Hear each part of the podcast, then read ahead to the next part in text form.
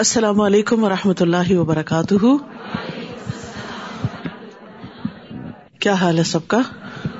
الحمد للہ کل کے پارے کے ہائی لائٹس توکل۔ توکل کیا ہوتا ہے؟ اپنے معاملات اللہ سبحان تعالی کے حوالے کر دینا۔ اللہ کو اپنا وکیل بنا لینا۔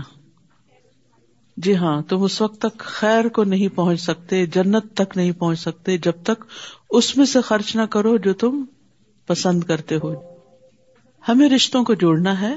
خواہ وہ ہمارے ساتھ اچھا کریں یا نہ کریں۔ صبر اور تقوا بار بار ریپیٹ ہوا۔ اللہ کی رسی کو سب مل کر مضبوطی سے تھام لو۔ یعنی اتحاد مسلمانوں کے اندر جبھی ہو سکتا ہے جب لوگ اللہ کی کتاب کے گرد جمع ہو جائیں۔ امر بال معروف اور نہیں انل منکر دین کا ایک رکن ہے۔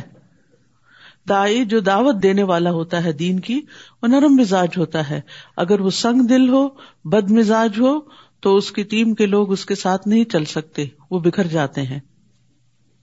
غور و فکر کرنے سے خشیت پیدا ہوتی ہے، اور اللہ کی خشیت جو ہے، وہ پھر معاملات کو درست کرتی ہے۔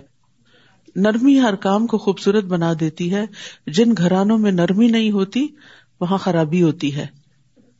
غصہ نہیں کرنا۔ ولکا زمین الغیزا ولافین عن الناس۔ اس کا یہ مطلب نہیں کہ غصہ آئے گا نہیں، غصہ آئے گا، لیکن اس کو کنٹرول کرنا ہے۔ کازم کزما کا مطلب ہوتا ہے، وہ جو پانی کی مشق ہوتی ہے نا، اس کے آگے جو ڈوری بندھی بھی ہوتی ہے، تو وہ اس پانی کو باہر نہیں نکلنے دیتی۔ تو غصے کی وجہ سے جو اندر ابال آتا ہے، جب انسان اس کو کنٹرول کرتا ہے، تو اندر تو ہوتا ہے، لیکن یہ ہے کہ وہ اس کے ابلتے ہوئے پانی کی چھینٹے دوسروں پہ پڑ کے ان کو نہیں جلاتے اور تھوڑی دیر کے بعد اپنا ابال بھی ٹھنڈا ہو جاتا ہے اور معاملات اور حالات نارمل اور کنٹرول میں ہو جاتے ہیں۔